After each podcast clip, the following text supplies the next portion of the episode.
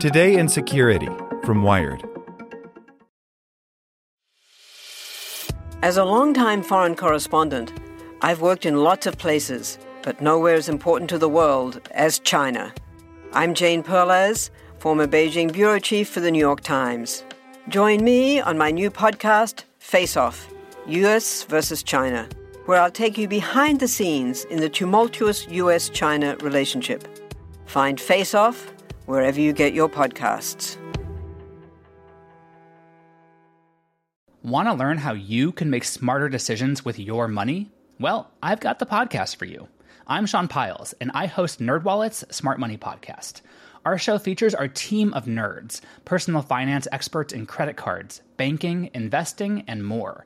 And they'll help you make the most of your money while cutting through the clutter and misinformation in today's world of personal finance.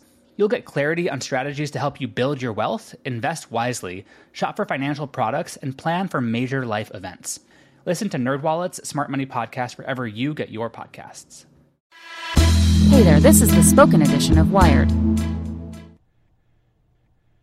Presented by the Salvation Army. Join the fight for good and donate by saying, Alexa, make a donation to the Salvation Army if you're listening with Alexa, or go to salvationarmyusa.org to make a gift. The Privacy Battle to Save Google from Itself by Lily Hay Newman. Over two days during the summer of 2009, experts from inside and outside Google met to forge a roadmap for how the company would approach user privacy. At the time, Google was under fire for its data collection practices and user tracking. The summit was designed to codify ways that users could feel more in control. Engineer Amanda Walker, then in her third year at Google and now the company's software engineering manager of privacy infrastructure, jotted down notes on a paper worksheet during one of the summit's sections. HMW, mitigate impact of bad government plus third party requests, she wrote using shorthand for how might we. A few suggestions followed. Discourage abusive requests, make privacy measurable, surface rising threats, industry wide. It was the seed of what would eventually become Google's suite of transparency reports that, among other things, disclose government requests for data. It was also just one of several features the group brainstormed that summer that became a reality. An idea called persona management became Chrome and Android profiles. Universal preferences became My Account and My Activity. And private search turned into controls to be able to see, pause, and delete search queries and other activity. Longtime Google employees remember the 2009 Privacy Summit as a turning point. A lot of these were a lot more work than we anticipated at the time, but it's reassuring to me that I think we got the big things right, Walker says. And yet, nearly a decade later, privacy controversies continue to plague Google. Just in recent months, the Associated Press revealed that Google continued to store user location data on Android and iOS even when they paused collection in a privacy setting called Location History. At the end of September, Chrome had to walk back a change to user logins meant to improve privacy on shared devices after the revision prompted a different set of concerns. Google then shuttered Google Plus in October after the Wall Street Journal reported on a previously undisclosed data exposure that left personal information from more than 500,000 of the social network's users out in the open. And Google is once again building censored services for China. In this seemingly unshakable cycle of improvements and gaffes, it's nearly impossible to make a full accounting of Google's user privacy impacts and protections. But it's critical to understand how the people on the front lines of that fight think about their jobs and how it fits in with the fundamental truth of how Google makes money. Google's privacy apparatus, which spans the globe and includes dedicated standalone teams, groups within other teams, and an extensive leadership structure, comprises thousands of employees and billions of dollars in cumulative investment. More than a dozen Google employees who work on privacy at all levels talked with Wired in recent weeks about the massive scale and scope of these efforts. every employee, from research scientists to engineers, program managers, and executives, described a single shared goal to respect Google users and help them understand and control their data as they generate it in real time on Google services. But Google is not a consumer software company or even a search company. It's an ad company. It collects exhaustive data about its users in the service of brokering ad sales around the web. To do so, Google requires an extensive understanding of the backgrounds, browsing habits, preferences, purchases, and lives of as many web users as possible, gleaned through massive data aggregation and analysis. In third quarter earnings announced last week, Google's parent company, Alphabet, reported $33.7 billion in revenue. About 86% of that came from Google's ad business.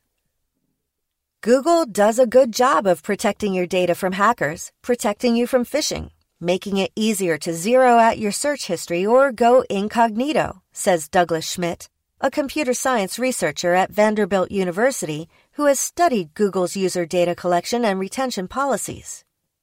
But their business model is to collect as much data about you as possible and cross correlate it so they can try to link your online persona with your offline persona.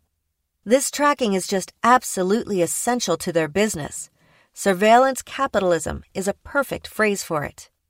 And yet, Google has also played a major role in creating the superstructure of what corporate user data protections and transparency mechanisms look like today. Transparency reports have become a staple among tech giants, as have other user security and privacy features Google offered early, like tailored settings walkthroughs, and while Apple only recently introduced an option to download data, prompted by Europe's GDPR omnibus privacy law, Google launched its first such tool, known as Takeout, in 2011. The company also continues to improve and refine its options for user privacy controls. One recent move involves surfacing information about user data flow and settings options directly in the main screens of search results, so users are actively prompted to consider these issues all the time.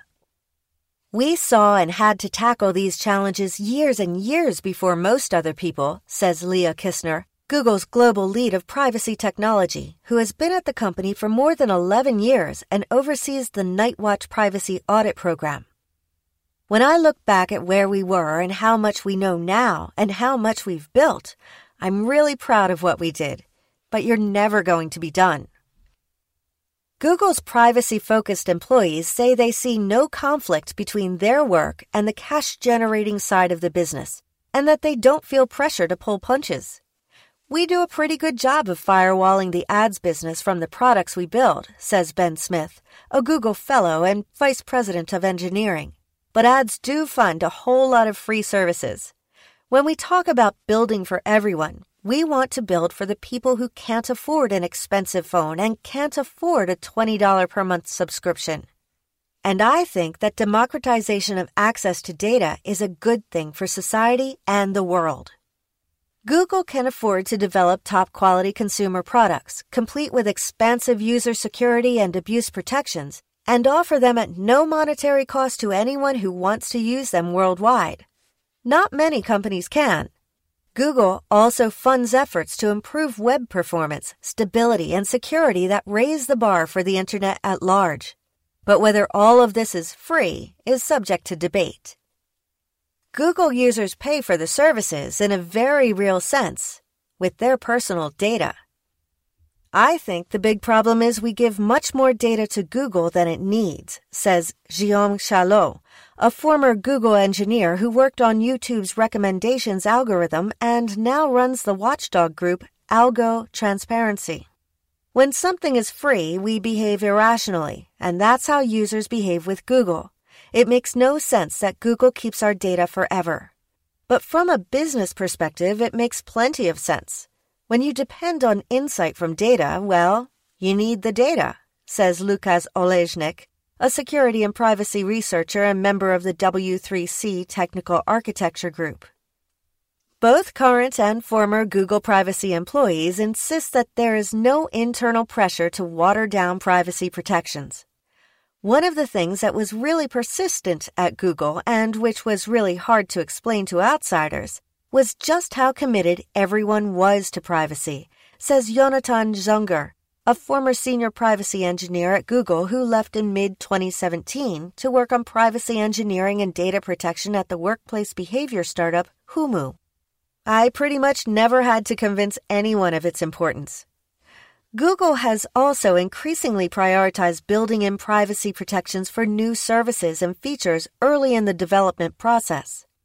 Led by Kissner, the effort has helped avoid tensions that arise when developers try to add protections when a deadline looms.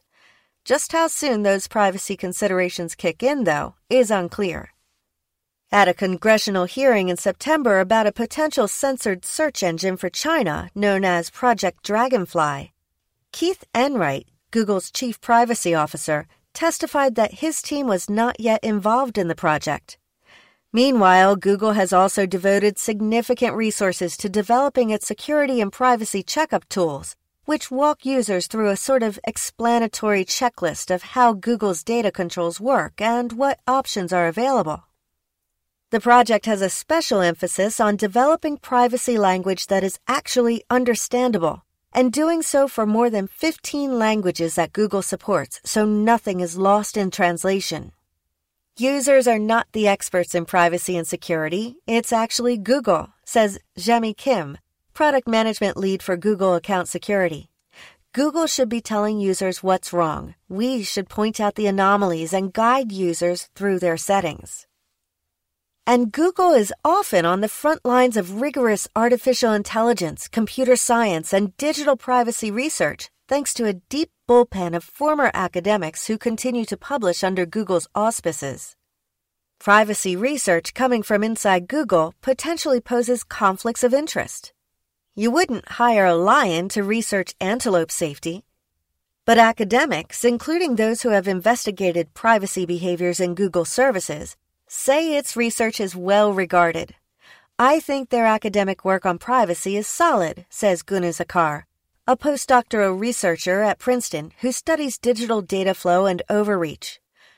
Privacy related papers from Google researchers and engineers are published at top venues and are of top quality. In the past few years, for instance, Google researchers have helped develop machine learning techniques that can build models off of disparate data sets, so there never needs to be one centralized repository of information. The mechanism, known as federated learning, allows Google or anyone to develop predictive algorithms locally on your device or any user devices without needing to remove it. This means that the models can train and mature on a collective data set contributed by millions of devices without sending the information to an entity's server somewhere else. The technique dovetails in many ways with the concept of differential privacy the statistical process of analyzing data from a population without learning about individuals in it. Both are next generation techniques that reduce the amount of personal user data an entity like Google holds, which has the added benefit of improving privacy defenses against criminal hackers, intelligence agencies, or other government intrusions. I was hired in the big buildup of security at Google about nine years ago with the explicit mandate of looking at new things that push the envelope, says Ulfar Erlingsson, a senior staff research scientist who heads work on improving machine learning algorithm protections. Having worked in security and privacy for 25 years, I know that there's usually not a good solution. Usually there's a bad solution, and then we struggle a lot to make it work. But with machine learning, we can train these machines in such a way that they truly don't capture any details about people. Google has also led on and expanded its work to produce transparency reports. The project has grown from an annual report on government requests launched in 2010 into an array of analyses and data sets for users to track over time on a range of issues like content removals due to copyright, YouTube Community Guidelines Enforcement, search entry removals under European privacy law, and even a report about political advertising on Google. Michee Smith, the lead project manager for transparency reports, oversees a team of 10 to 15 engineers, product people, policy experts, and lawyers who work together to keep the reports coming and collaborate with various teams around Google to get the right data. The group prioritizes making its reports as easy as possible for people to understand and dig through. As a company, we're getting big, but we're not trying to get evil just because we're getting big, she says. With these really important topics, we're putting data out there. So if you see a trend or you notice something, you can hold us accountable. The average user is not aware of all the laws and policies that can impact the flow of information online, but we are. So my ultimate goal is for users to feel like we have your back. And yet, Google regularly stumbles. Some of the company's issues fit in with broader revelations over the past couple of years that massive user platforms like Facebook have underestimated or failed to consider the fundamental impact their services and business priorities could have on societies. Google is strong on having people with remarkable security and privacy expertise, but reconciling privacy guarantees with business needs is a challenging topic anywhere, independent researcher Olejnik says. A potential issue is underestimating the possible misuse of high impact technologies like Google's real time bidding ads platform. I would argue that the risks could have been foreseen. Over the past few years, Google has been criticized and even boycotted for allowing inappropriate or problematic content on its ad networks. In spite of more than a decade of industry leading work on privacy from Google, some see the carousel of errors as proof of a sort of Google privacy groundhog day. But the company in many cases also created the technology that solves those same problems, not just for itself, but for the whole industry. Many of Google's critics also note that they believe it is possible, at least from a technological perspective, to develop user services that are funded by ads but still silo and control data enough to balance user privacy with business interests. It's entirely possible for a company like Google to make good, usable products that strike a balance between privacy and profit. Johns Hopkins cryptographer Matthew Green wrote at the beginning of October after publicly railing against a problematic change to Chrome. It's just that without some countervailing pressure forcing Google to hold up their end of the bargain, it's going to be increasingly hard for Google executives to justify it. Nearly everyone Wired spoke to at Google for this story attributed the company's privacy mistakes and failures to Google's unique position at the forefront of encountering and dealing with unprecedented data flow challenges. Google, by virtue of what we do and the velocity that we do it at, we are necessarily the petri dish that privacy engineering is being cultivated in, says Google's Enright.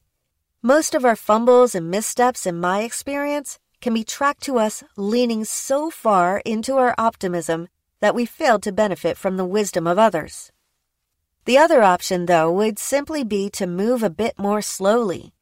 Google's critics say the company could do a better job of considering privacy and developing safeguards before its business innovations create problems. There's no doubt that there are some of the smartest minds in privacy, data protection, law, and engineering inside these companies. Google especially, says Jason Kint, CEO of the digital publishing trade organization Digital Content Next. Wired parent company Conde Nast is a member. They pride themselves on moonshots and they've got just immense amounts of wealth and profitable business margin and growth. But they say, well, this is our business model, and if we don't have this business model, then we're going to have to charge for access. It's a very binary view. They have the ability to change the trajectory here, but they don't allow for any idea that things could be a bit different. Zunger, the former Google privacy engineer, points out that a big challenge for the company is that research and surveys consistently show that many people don't really understand their own privacy related concerns beyond vague awareness that some kind of danger exists. As a result, he says, people level criticisms against and requests of Google that aren't necessarily constructive or actionable in themselves. But Zunger notes an even more subtle reason that people working at Google may not see the same contradictions embedded in the company that some outsiders view as inherent. There's one aspect which is always going to be hard to address at a company like Google, which is when people have concerns that the mere existence of a single large pile of data is itself dangerous, Zunger says. People who feel this way generally aren't going to come work at Google, and so this kind of concern is generally not represented very well. When Googlers address it, they do so by asking the more concrete question of, okay, what risks could the existence of this data create? They don't try to ask the meta question of, well, what if the data doesn't exist at all? In thinking about Google's extensive efforts to safeguard user privacy and the struggles it has faced in trying to do so, this question articulates a radical alternate paradigm, one that Google seems unlikely to convene a summit over. What if the data didn't exist at all? What if I told you that you can support your blood pressure and healthy CoQ10 levels with two chews a day? The new Super Beets Heart Chews Advanced is now supercharged with CoQ10.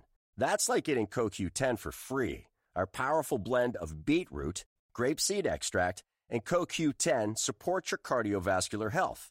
Visit radiobeats.com and find out how you can get a free 30 day supply on bundles and save 15% with the promo code DEAL.